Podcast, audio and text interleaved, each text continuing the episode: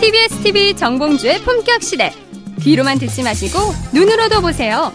시민의 방송 TBS TV는 IPTV, 케이블 TV를 통해서 시청할 수 있습니다. KT 올레 TV 214번, SK BTV 272번, LG U 플러스 TV 176번을 통해 시청할 수 있고 케이블 TV의 채널은 TBS 홈페이지를 통해 확인할 수 있습니다. 구글 플레이 스토어, 앱 스토어에서 TBS 앱을 검색 다운로드 받으면 24시간 어디서나 TBS TV를 시청할 수 있고요. 유튜브, 네이버 TV, 다음 TV 팟을 통해서도 시청 가능합니다. 정봉주의 품격 시대. 이젠 눈으로도 보세요.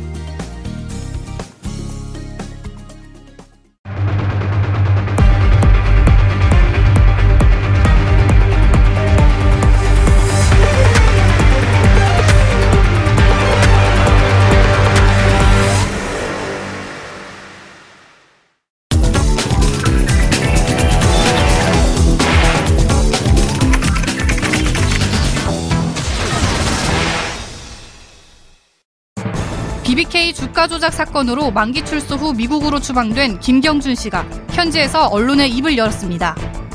인터뷰에서 김경준 씨는 2007년 당시 대선 후보였던 이명박 전 대통령의 무죄를 주장한 검찰이 지금 상황에서 우리는 기소 못한다. 기소해봤자 대통령 되면 검찰은 다 죽는다.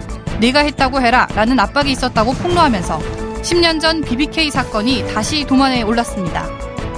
BBK 사건이란 2000년대 초 투자 자문사인 BBK가 자사의 MAF 펀드를 이용해 옵셔널 벤처스라는 주가를 조작하고 거액의 회사 돈을 횡령, 약 5,200여 명의 소액 투자자에게 600억 원가량의 피해를 입힌 대형 금융사기 사건입니다.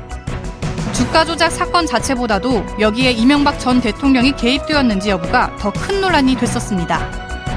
이에 사업 파트너였던 김경준 씨는 이명박 전 대통령이 BBK 실제 소유주라는 증언을 하기도 했으나 당시 검찰과 특검은 이명박 전 대통령에게 무혐의 처분을 내리면서 사건을 종결.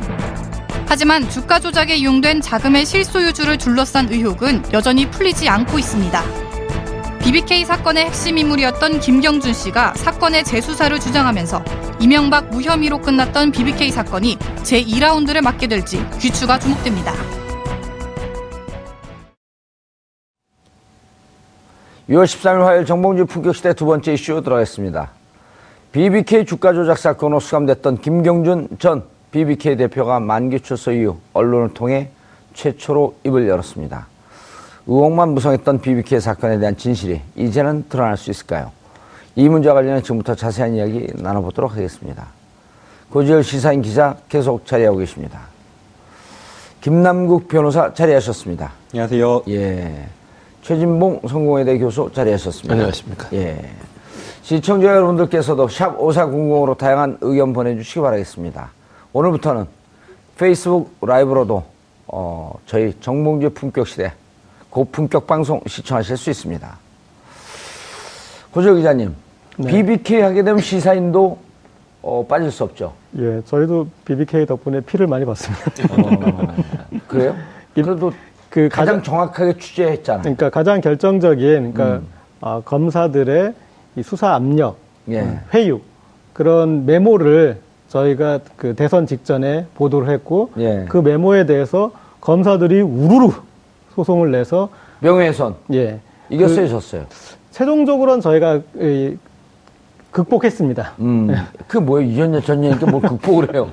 좀 애매한 표현인데 예. 어쨌든 어, 저희가 약간의 게임이 냈지만 그래도 극복은 음, 했는데 어. 어쨌든 어, 이 기자 개개인에게 다 냈나요? 아니면 지사인 그 언론사에 다 냈나요? 시, 이제 저희 시사인 쪽에 한 거에 대해서 음. 어느 정도 뭐 그런데 저희 명분도 살리는 그러니까 그 보도가 잘못된거나 뭐 그런 문제 있는 그런 것은 아니고 예. 그러나 이제 어떤 명예훼손이라는 게 사실의 적시도 그런 걸리는 부분도 또 있고 그렇지 않습니까? 이제 그 정도 선에서 정리됐습니다. 예. 저도 그 형사소송법에 따라서 1년형을 받았는데 예. 검사들이 어, 자신들이 수사 기록을 가렸다, 숨겼다라고 한 부분에 대해서 여러 명이 명예훼손을 걸었거든요. 예. 그리고 어, 제가 무죄가 나왔어요. 민사에서는 예. 충분히 제기할 수 있는 문제 제기다. 명예훼손과 그러니까 사실 이제 명예훼손이 성립하느냐 아느냐와 관련해서 예. 가장 이제 중요한 부분은 결국에는 공익성을 띠느냐라는 음. 그 부분이었을 그렇죠. 것 같습니다. 특히나 이제 정봉주 의원님께서 그때 당시에 음. 문제 제기를 했던 것 자체가 어떤 뭐 이명박의 이명박 대통령에 대한 명예를 훼손하고자 했던 것도 아니었고 그런 것도 좀 수사- 있었어요. 예, 그다음에 이제 그 수사를 했던 예. 검사들에 대한 어떤 물론 비판도 그렇죠. 있지만 예. 그런 것들이 전부 다 공익적인 어떤 근거를 뒀기 때문에 사실상 그것도 민사 국회의원 신분이었었는데. 예, 그러니까 그렇기 때문에 민사 소송에서 승소를 했던 것으로 보입니다.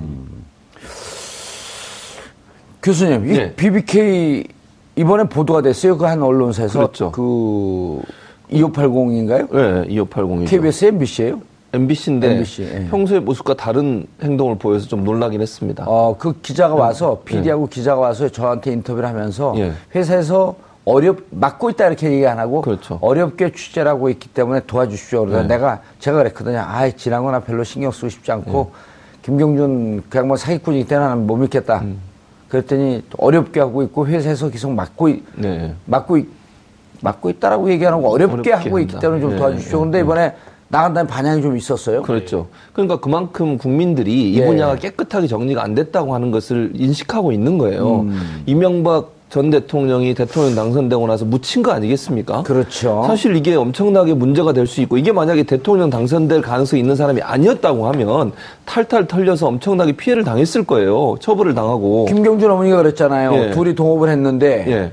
죄가 있으면 둘 다 감옥에 살아야 그렇죠. 되고 당연히 죄가 그래야죠. 없다고 하면 둘 다안 살아야 풀려나야 되는데 되는데. 누군 살고 누구 안 사는 게 말이 그러니까요. 되냐 이게 이게. 권력을 가진 자와 권력이 없는 사람 간의 차별이지 않습니까? 예. 이런 문제가 사실은 이제 뭐 시- 시사맥은 2580에서 처음 터뜨렸지만 이번 이제 이 전국에서 예. 앞으로 이 문제를 정부가 적극적으로 나서고 검찰이 적극적으로 나서 조사를 해야 한다고 생각합니다. 음. 국민들이 아직도 의혹을 갖고 있는 부분 아니겠습니까? 또 김경준 씨 어찌 보면 물론 본인도 죄가 있지만 예. 억울하게 옥살이를 한 거 아닙니까? 특별한 사람 때문에 억울하다는 표현은 좀 그렇고요. 예. 어쨌든 옥살이 사기는 사기예요. 그 사기는 사기죠. 예, 근데 그 사기인데. 두 명 중에 한 명이 사는 거죠. 그렇죠. 둘다 살아야 되는데. 그리고 그 분이 자기가 사기를 치면서 같이 공모했다는 사람을 얘기하고 있는데 왜 공범은 처벌 안 하냐는 거예요. 아, 그건 이따 법적으로 한번 좀 예, 따라보죠. 예. 아, 저희가 예. 아까 좀 정정해야 될 게 있을 것 같습니다. 그 예. BBK 검사들이 저희 시사인에 소송 걸었을 때 6억을 걸었었거든요. 예. 근데 1심에 저희가 3,600만 원 배상하라는 판결을 받았었어요. 음, 예. 그런데 어, 저도 좀 기억이 가물가물했는데 다시 찾아보니까 저희가 대법원에서 확정 으로 완벽하게 그러니까 원고패소 저희는 완벽하게 이겼어요. 아, 그렇죠. 나도 이긴 명예훼손. 것 같았는데 뭉개 갖고. 네, 그래서 저는 1심, 1심 트라우마가 너무 강해서 아니, 그러니까 회색 옷을 입고 와서 회색 분자가 됐나? 애매모호하게 얘기를 해갖고. 예. 그런데, 예. 자, 이제 이게 그 재수사. 사실 재수사가 어렵잖아요. 예, 쉽지는 않습니다. 예. 그러니까 일반적으로 클로즈된 사건, 그러니까 수사를 해서 이제 종결 결혼에 지은 영어 써요. 사건, 깜짝 놀라게. 예, 종결된 음. 사건을 재수사한다는 건 쉽지가 않습니다. 그러나 재심 청구, 어떻게 법적인 과정을 한번 설명해 그러니까 주세요. 굳이 뭐 이것은 뭐 판결이 됐다라고 한다면 재심이라는 어떤 절차를 거쳐야 되는데 이 불기소된 아 그러니까 기소 그러니까 이명박 전 대통령에 대해서는 불기소된 처분이기 때문에 이것에 대해서 뭐 따로 재심 절차를 걸쳐야 되거나 그래야 되는 것은 아닙니다. 그러니까 새로운 어떤 수사를 다시 할 만한 어떤 새로운 증거가 증거, 나온 그렇죠. 거나 그, 예. 아니면은 지금까지 된 어떤 수사와 증거 자료가 있지만 그 수사를 뒤엎을 만한 그러니까 지금까지 수사를 했는데 그 수사가 잘못됐다라는 것을 뒤엎을 만한 어떤 새로운 증거가 나온다라고 한다면 검찰에서 충분히 이것은 다시 수사를 할 수 있다라고 봐야 되고요. 그 당시 이제 뭐 여러 가지 수사가 잘못된 부분을 많이 짚어볼 수는 있겠지만 사실은 그 김경준 씨가 이명박 전 대통령의 그 BBK와 관련된 연루가 되었다라는 증거들을 굉장히 많이 제출했었습니다. 예. 뭐그 외에도 뭐 저희가 뭐 보도된 내용으로도 뭐 광운대 특 강을 하면서 BBK는 내가 설립했다라는 내가 그런 없어요. 발언, BBK는 설립했다. 설립했다라는 예. 그런 발언도 물론 이제 거기에 가로 가로 갇혀져 있었죠. 음. 예. 그러니까 뭐 여러 가지 그런 것들이 있었는데 전부 다 김경준 씨가 주저, 주장한 것들은 물적 증거는 위조됐다라고 이야기를 했고요. 그 다음에 이명박 대통령이 스스로 인정한 것도 역시 마찬가지로 그것은 과장해서 그냥 말한 것이기 때문에 그것을 인정할 수 없다. 예. 또는 뭐 주어가 없기 때문에 또 안 된다. 뭐 음. 그런 식으로 정말 말도 안 되는 결론을 내렸기 때문에 이 부분에 대해서 어, 김경준 씨의 어떤 진술 말고 또 거기에 더해서 이것을 또 확실하게 입증할 수 있는 물증이 있다라고 한다면 재수사도 충분히 가능하고 해야 된다라고 생각이 듭니다. 결국은 그 잘못된 것을 잘못됐다 그냥 많은 국민들이 믿고 있는 거 아니에요. 의혹을 갖고 있는데 그 의혹을 해소해 주는 차원에서 검찰 차원이거나 혹은 정권 차원에서 이걸 한번 좀 어, 과거에 잘못된 관행, 적폐 이 시기 때문에 한번 좀 조사해봐야 되지 않겠냐. 재수해봐야 되지 않겠냐. 이런 권력의 의지가 좀 중요하지 않을까요? 그럼요. 그게 중요하다고 저는 보고요. 예. 사실 지금 법무부 장관이나 검찰청, 아, 뭐 민정수석을 임명하는 걸 보면 검찰 개혁을 하겠다는 의지가 있는 음. 거 아니겠습니까? 사실 이렇게 덮은 데는 검찰도 일정 부분 책임이 있는 거 아닙니까? 그 검찰에 대해서 잘못된 부분들을 바로 잡고 또 음. 그 뒤에 그분들이 여러 가지 조사를 해보면 승승장구하며 나가셨어요. 그 검사 조사를 했던 검사들께서 음. 그렇다면 그것도 사실은 잘못된 거죠. 어느 한 사건에 대해서 권력을 갖고 또 권력을 앞으로 갖게 될 것이라는 예상되는 사람에 대해서 편의를 봐주거나 아니면 제대로 조사를 주고. 안 했다고 음. 하면 그 자체가 아주 큰 문제죠. 우리 사회의 정의가 다 없어진 거 아니겠습니까? 음. 나라를 나라답게 만들겠다고 촛불을 들었고 그 촛불 혁명으로 당선된 대통령께서 음. 이 부분을 그냥 넘어가시면 안 되는 것이고 적폐청산이란 문제뿐만 아니라 국민들이 의혹을 갖고 있는 부분들을 명확하게 밝힐 필요가 있다는 생각이 듭니다. 그러니까요. 이게 법적으로는 그, 고재 기자님, 법적으로는, 어, 저도 이제 몇몇 변호사들, 몇몇 의원들이 말씀을 하시길래 법적으로는 이게 새로운 증거가 나와야지 재심 청구할 수 있다. 그리고 또 사안을 좀 뒤집을 만한. 검찰이 정치적으로 수사했기 때문에 재수사해라라고 하는 건 대단히 좀 곤란하다는 게 이제 많은 법, 법조인들의 겨- 견해인데 일단 사람들이 다 복잡하게 생각하는데 간단하게 좀 정리를 좀 해주시죠. BBK 사건이 예, 어떤 사건이었는지. BBK 사건 이제 간단하게 정리 전에 쪽 저기 김경준 씨가 예, 아, 이제 만기 출소해서 나갈 때 예. 재미있는 말을 했어요. 그러니까 I'll be back 비슷한 어, 음. 그 어떤 얘기를 했었냐면 미국으로 돌아가면 진상 규명을 위해 나설 것이다. 음. 그리고 어, 적절한 타이밍에 언론사와 인터뷰도 하겠다. 음. 그런 얘기를 했었어요. 예. 그러니까 김경준 씨 입장에서는 박근혜 정부 안에서는 좀 어렵겠다라고 예. 봤던 거죠. 그러니까 정권 교체가 될 때까지 기다렸던 것이고 음. 그리고 지금 이제 추방된 상태이기 때문에 국내에 돌아올 수 없지만 법무부 장관이 필요로 하면은 입국도 가능합니다. 그러니까 음. 만약에 이 지금 그리고 인터뷰를 할 때 보면은 당시 법원은 법원은 이명박 전 대통령과 BBK가 연관됐는지 여부에 대해서 판단을 한 적이 없다. 그 부분을 강조했어요. 음. 예. 네, 그래서 이제 아마 그건 예고겠죠. 그러니까 이만큼 BBK에 관계된 게 있다. 근데 그 새로운 증거가 몇 년 동안 이제 묵혀놨던 그리고 본인만 가지고 있던 그런 부분을 제시하면은 이제 그런 기소 프로세스를 이제 갈수 음. 있는 이제 그 부분이고요. 그러니까 BBK 사건을 이제 간단하게 정리하면은 아, 이 김경준 씨하고 이명박 전 대통령이 LK이뱅크라는 지주회사격의 회사를 만들고 여러 BBK든 몇 가지 그런 이제 에, 자회사들을 만들어서 그 중에 BBK가 옵셔널 벤처스라는 주가 조작 사건에 연루돼 가지고 김경준 씨가 그걸 처벌을 받았는데 이명박 전 대통령이 내가 저 사람하고 사업을 할 때 K뱅크는 같이 했지만 이쪽 BBK 쪽은 나는 모르고 나는 저거에 관여한 적도 없고 저것과는 모른다 이렇게 선떼기를 했던 간단하게 얘기하면 이제 그런 사건인데 아, 저희가 그리고 뭐 익히 다른 국민들도 뭐 아시고 계시- 계시겠지만은 그런 이제 구조와는 별개로 사실상 BBK에도 이명박 전 대통령이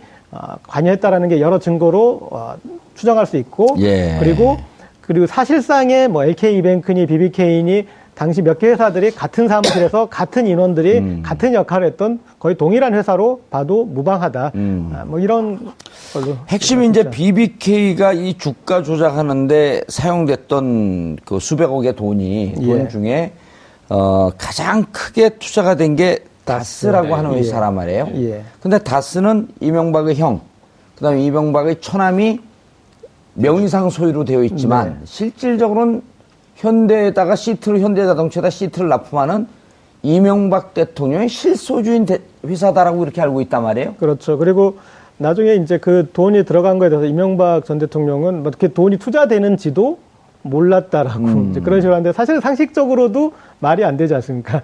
형이 예. 동생이 이제 이- 하는 관여하는 회사에 투자하면 당연히 동생하고 상의라는 게 음. 우리 어떤 상식인데 어쨌든 그리 뭐 그런 것들 그 다음에 나중에 이제 그 뒤에 이 돈에 대한 부분이 아, 이 나타날 때 이제 실소유주가 누군가 유추할 수 있을 때 부분이 그 이제 이게 사기 사건이다 됐을 때 그럼 사기가 됐으면 얼른 아, 재판을 소송을 걸어서 자기 돈을 빼와내야 되잖아요. 예. 그 시점이 다스가 상당히 늦습니다. 음. 그러니까 나중에 그냥 명분상 아 이건 소송을 걸었다라고 볼 수 있는 이제 그런 예. 시점이고 그러니까 여러 가지 정황에서 이것은 이제 사실상 이명박 전 대통령의 돈이다라고 볼 수 있는 부분들이 있는 거죠.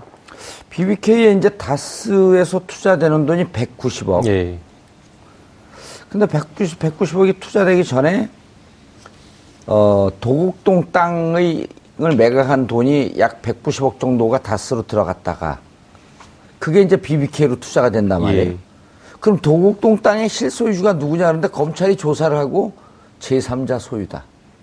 명의는 형과 그 천안 명의로 돼 있는 거거든요. 아니 그형 명의로 돼 있죠. 근데 형 명의는 아니고 제3자 소유다. 그리고 검찰이 오히려 의혹만 키워나요. 그리고 1995년도에 당시 한나라당에서 이 땅은 이명박 그 후보의 땅이어서 이 땅 문제 때문에 공천받는데 문제가 있다고 세계일보가 보도를 한단 말이에요. 그리고 국세청에 있던 안홍구 국장은 그 내부 자료 중, 국세청 자료 중에 도곡동 땅은 이명박 땅이라고 하는 메모를 보았다. 이렇게 다 덮여버린 거예요. 그래갖고 이명박 실소유 땅이면 비비, 다스로 들어갔다 이게 BBK로 들어가면 결국 비비케는 이명박이 아니냐 이런 논리였거든요. 그렇죠. 변호사님. 어디 예, 이제 보고 사실은 거기에 허점이 하나가 있습니다. 예. 물론 제가 이것을 지적하고자 하는 것은 아닌데요. 이제 사실은 돈이 그렇게 도곡 땅에 돈 땅에 그판 돈이 예. 매매 대금이 그 다스로 들어갔다가 다스에서 BBK로 갔다라는 것이 사실 이제 순차적으로 연결이 돼야 됩니다. 예. 근데 이제 그 당시에 이제 이 돈의 계좌 꼬리표는 없는 그렇죠. 거죠. 예. 돈의 그 계좌 추적이나 이런 것을 해봤는데 다스 그 도곡동 땅에 판 돈이 이제 다스로 들어가지는 않았지만 예. 다스가 투자를 한 시점과 그 도곡당 매매 대금을 받은 그 매매 거래 시점이 같다라는 겁니다. 같은 거죠. 예. 그런데 이제 그 당시에 다스의 그 회계 분식표를 보게 되면 이 190억이라는 돈을 어디선가 이렇게 차용해서 만들 그 구멍이 없었던 겁니다. 음. 그렇기 때문에 자연스럽게 다스라는 이 회사가 물론 중소기업으로 건실했지만 그럼에도 네. 불구하고 이 190억이라는 현금을 융통해서 투자를 할 정도라고 한다면 결국에는 회계장부에서 드러나지 않았다라고 한다면 도곡당 땅밖에 없는 것 아니냐라는 음, 추정할 그런 추정할 거죠. 수밖에 예. 없었던 겁니다. 근데 이 부분에 대해서 사실은 검찰이 좀 더 집중적으로 파고들어서 이 출처를 밝혀라라고 명확하게 이야기를 음. 해야 되는데 이 부분에 대해서 다스는 뭐 유동화 자금을 어떻게 해가지고 마련했다라는 그 다스의 그냥 해명을 그대로 믿어버리고 음. 추가적인 수사를 하지 않았던 것이죠. 단기 수, 순이익이 단기 순이익이 연 순이익이 20억도 안 되는 회사였었거든요. 근데 190억을 투자를 해요. 그러니까요. 그건 상식적으로 이해가 안 되는 거죠. 예. 그다음에 이제 또, 또 이상한 점이 있습니다. 예. 아까 이제 고재열 기자님께서 이 다스가 BBK, 이게 사기 사건이면 당장의 투자금을 돌려달라고 해야 됩니다. 예. 그래서 실제로 다른 어떤 BBK 투자를 했던 투자자들은 다 바로 즉각적으로 투자 소송을 제기하거나 사기 고소를 하거나 해가지고 투자금을 돌려받죠. 다 돌려받았습니다. 그런데 이제 다스만 굉장히 늦게 뒤늦게 미국에서 소송을 제기를 했는데요. 음. 1심에서 사실은 또 그게 패소를 했습니다. 그래서 140억 원을 돌려줄 필요가 없다라고 그렇게 1심 판결이 50억 나왔는데 이제 그 예, 50억 이제. 미리 돌려주고 그러면은 BBK 김경준 씨 입장에서는 140억을 돌려줄 필요가 없었는데도 불구하고 140억을 돌려줍니다. 감옥 살면서. 예, 스위스에 있는- 살면서. 스위스에 있는 비밀 계좌 있어요. 비- 비밀 계좌로. 그게 그 이상한 거죠. 예. 근데 그 당시에 또 김경준 씨 같은 경우에는 사실 그 옵셔널 벤처스의 손해배상 청구 소송을 당한 상황이었기 때문에 명백하게 손해배상 청구 소송에서 인정이 되는 이 옵셔널 벤처스는 그냥 놔둬버리고 음. 배상을 안 해버리고 이쪽에만 그 사실 투자금을 예. 준 겁니다. 예. 그리고 아니, 이제 이렇게 그 과정에서 이렇게 하면 이렇게 예. 돼. 내가 김경준이면 예를 들어서 여기 그 다스예요. 이명박 회사. 여기 다스. 예, 여기 다스. 네. 여기다가는 돈을 줄 필요가 없다고 미국에서 판결한 거예요.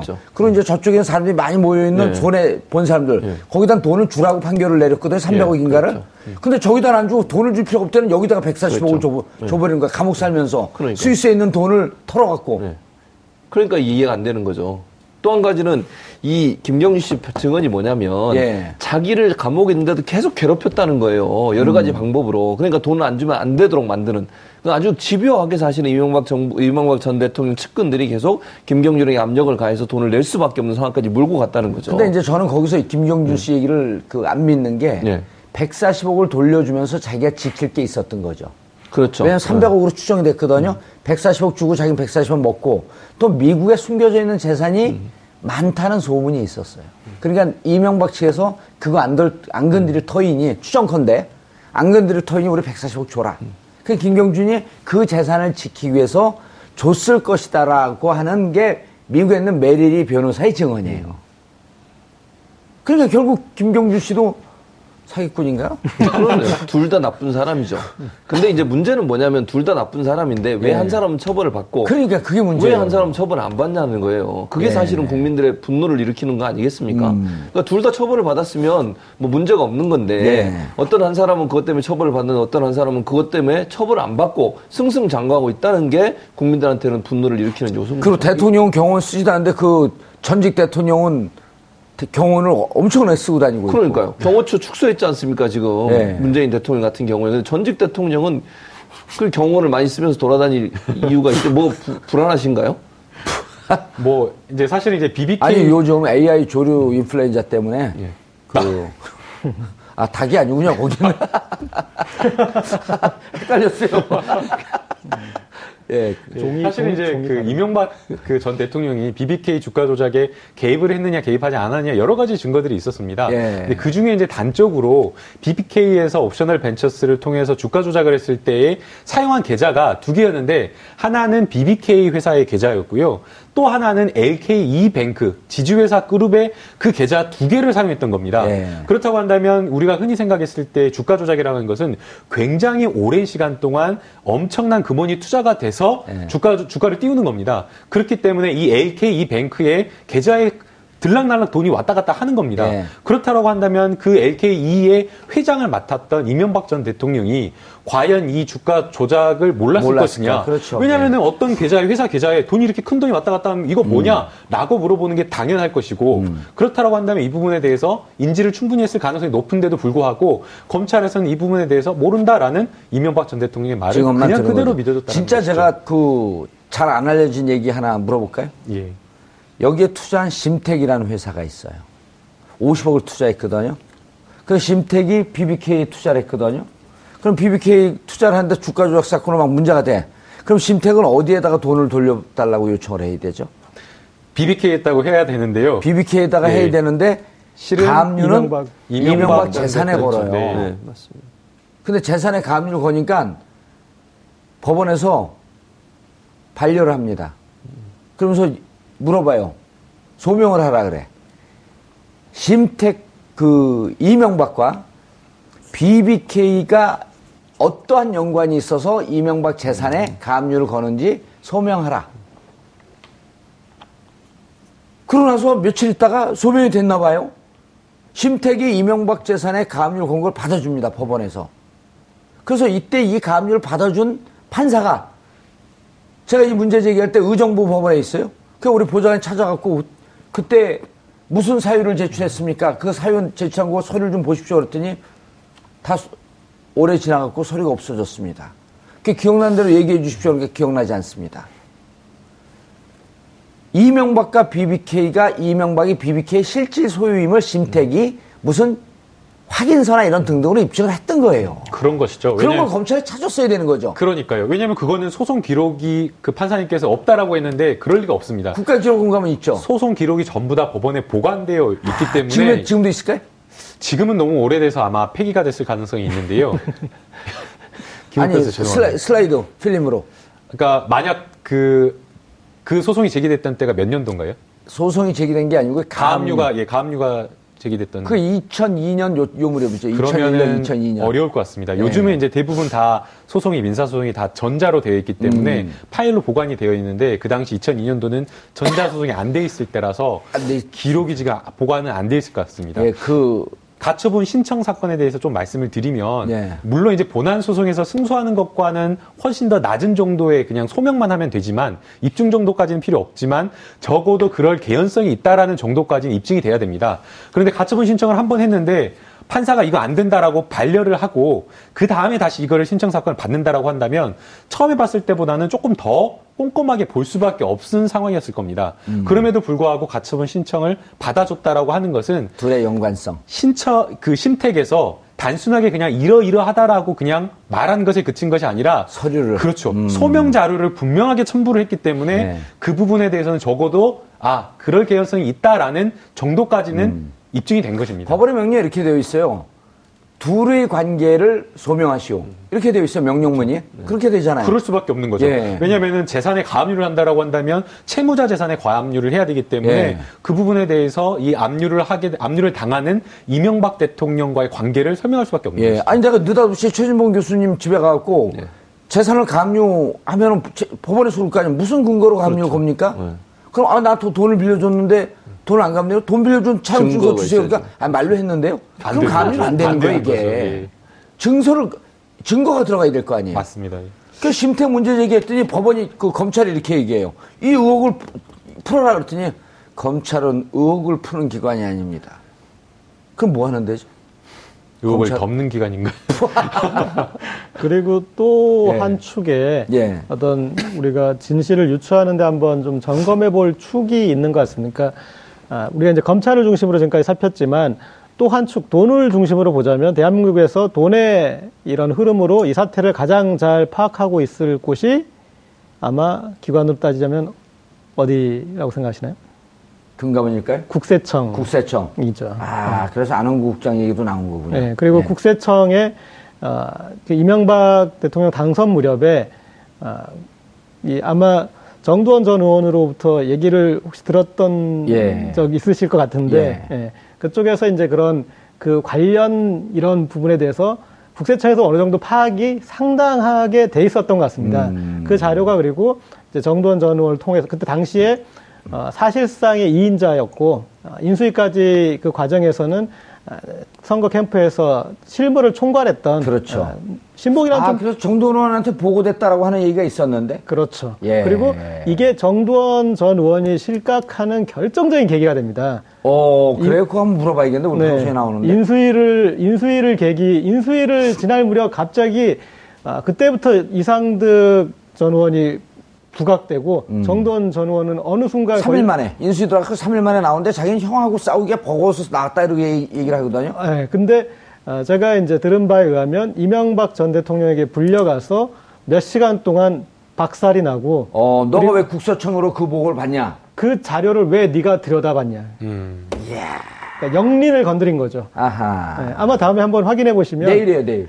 예. 그 부분 물어보시고 네. 어, 거기에서 요즘 이제 영화 배우로 데뷔했는데 네, 가수를 영화, 넘어서 영화 배우 정도원 씨에게 대해 물어볼게요. 예, 예. 오, 많이 기억이 나네요. 그렇죠. 왜 그 자료를 들여다봤냐? 왜 네가 무슨 자격으로 그걸 보고받냐? 그렇죠. 이러면서 혼나, 혼나고 그리고 그 이상을 뒤에 했다가 권력으로부터 영원히 예, 이상득 씨가 치고 올라오니까 나오는 예. 음. 그리고 심지어 정두원 전 의원과 친했다는 이유만으로 모든 거기에 캠프에 주요한 역할을 했던 사람들이 다 밀려납니다. 정택은. 예. 그 둘이 우리 거기 나와요. 보수의 품격이라고.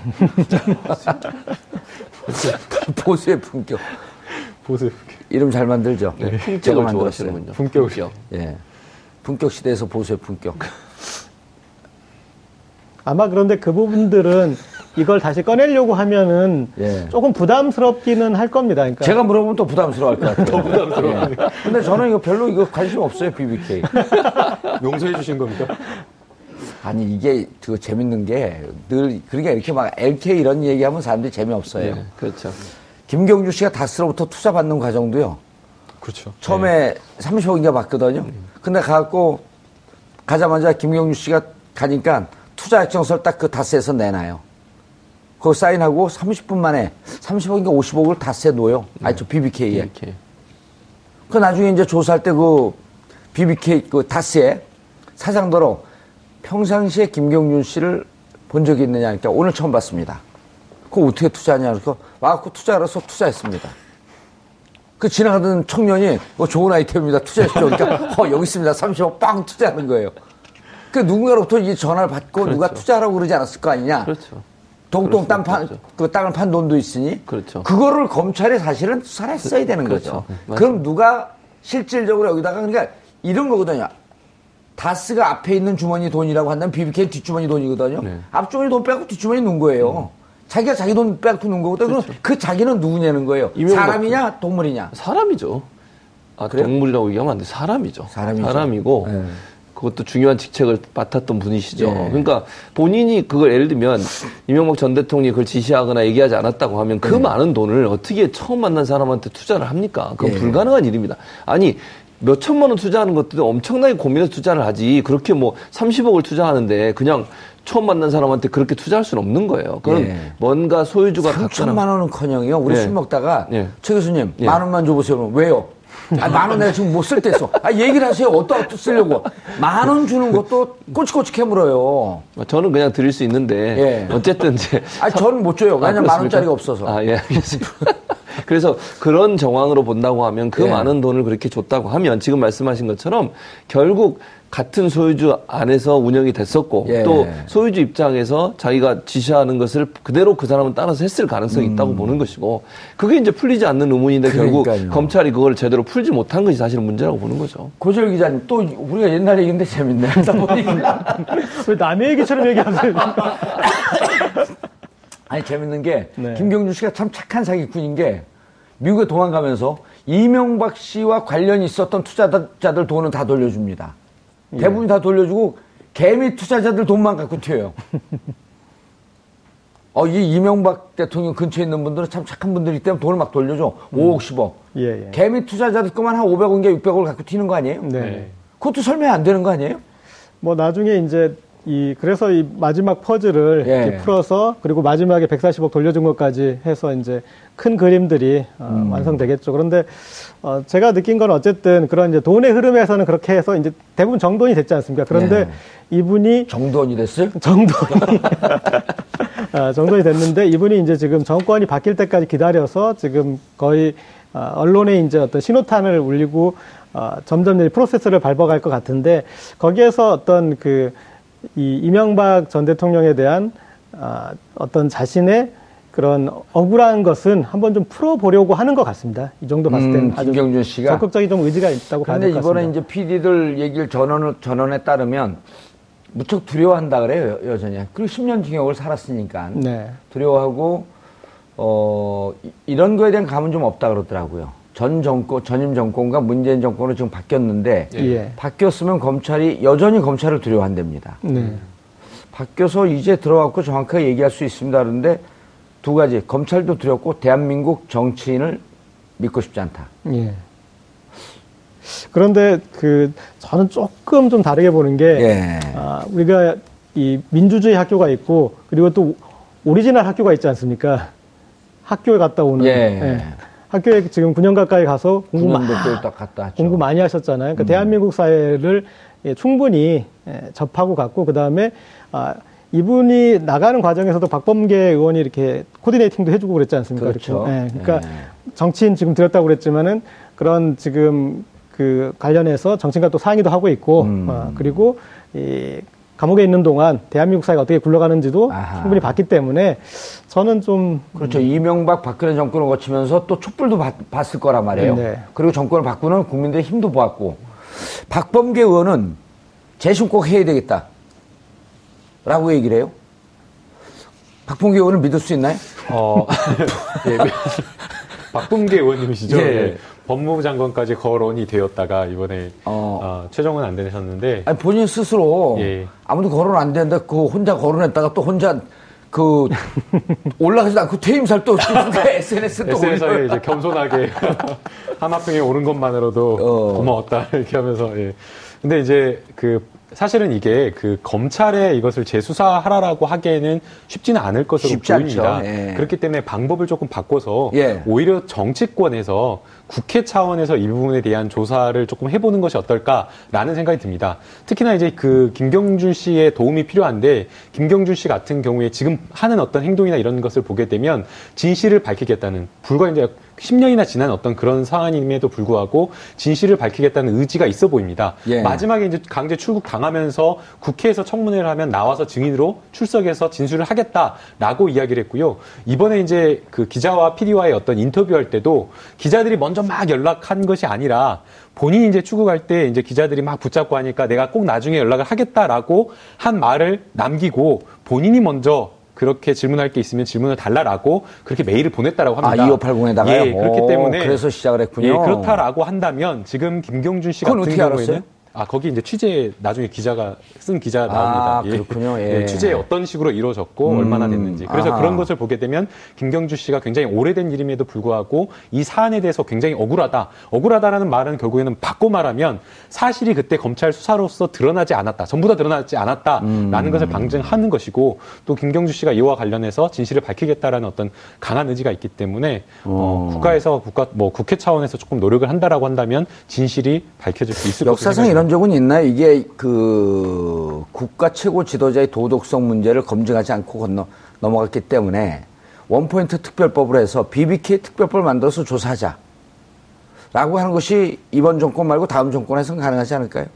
이번 정권에서 가능해야 된다라고 생각이 됩니다. 다음 정권이 더 가능하지 않을까요? 다음 정권이요? 예.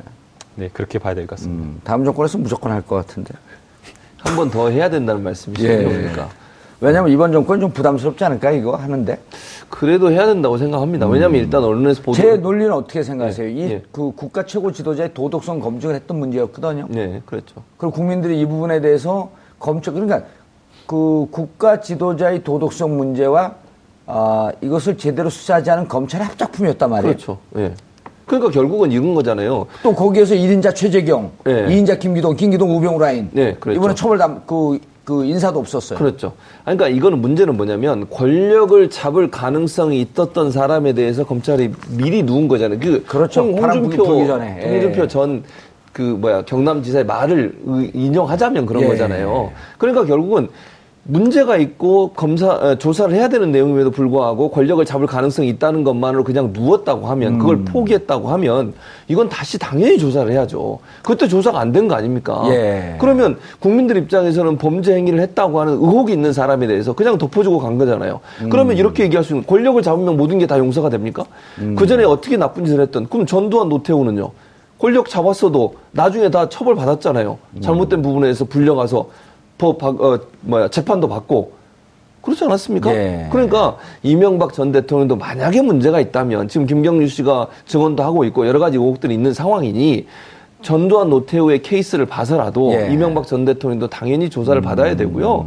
그 잘못된 것은 바로 잡아야 되는 것이 나라를 정의를 바로 세우는 겁니다. 나라를 나라답게 만드는 길이다. 그렇죠. 그 촛불의 정신이고요. 어, 그런데 그때 재밌는 또 있었단 말이에요. 그 결국 우여곡절 속에 특검을 통과했더니 꼬리곰탕만 먹고 왔단 말이에요. 그렇죠. 예. 이른바 이제 역대 고- 그 특검, 12번 특검 중에서 가장 부끄러운 특검, 꼬리곰탕 특검. 네. 그런데 이제 특검은 그 한시적인 조직이기 때문에 예. 특검을 가지고 시비 걸기는 좀 그렇고 음. 그, 그 당시에 검찰이 어떤 식으로든 어, BBK가 이명박 전 대통령과 관련이 없- 없는 면죄부를 만들어주지 않았습니까? 예. 그런데 만약에 에, 수사된 바, 조사된 바는 그렇지 않았는데 김홍일 당시 아. 삼 3차장이 그런 식으로 발표를 했다.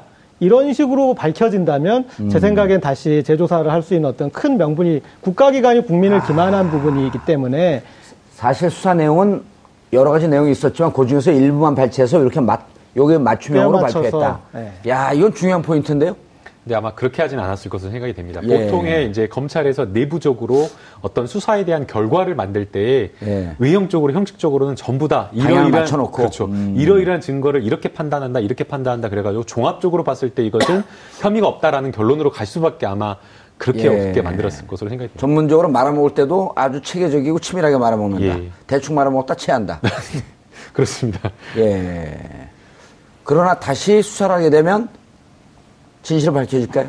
밝혀질 가능성이 있다라고 생각이 됩니다. 그러니까 음, 너무, 너무나 너무 석연치 않은 구석이 많죠. 너무나 석연치 않은 것들이 예. 많고요. 그 드러난 것들을 그냥 완전히 그냥 해석하고 싶은 대로 그냥 이명박 대통령 원하는 대로 해줬기 때문에. 예, 그거에 대한 판단은 달라질 수 있다고 봅니다. 알겠습니다. 어, 한 유산균 광고를 보면 어, 과학자가 현미경으로 들여다보면서 이런 표현을 합니다. It's alive. 살아있다는 뜻입니다.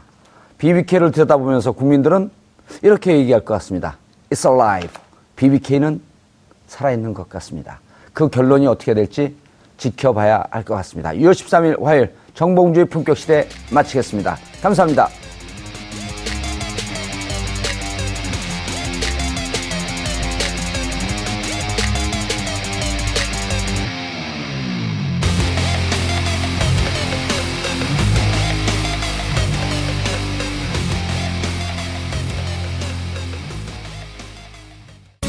방송 좋았나요? 방송에 대한 응원 이렇게 표현해주세요. 다운로드하기, 댓글 달기, 구독하기, 하트 주기. 더 좋은 방송을 위해 응원해주세요. 다운로드하기, 댓글 달기, 구독하기, 하트 주기. 기억하셨죠?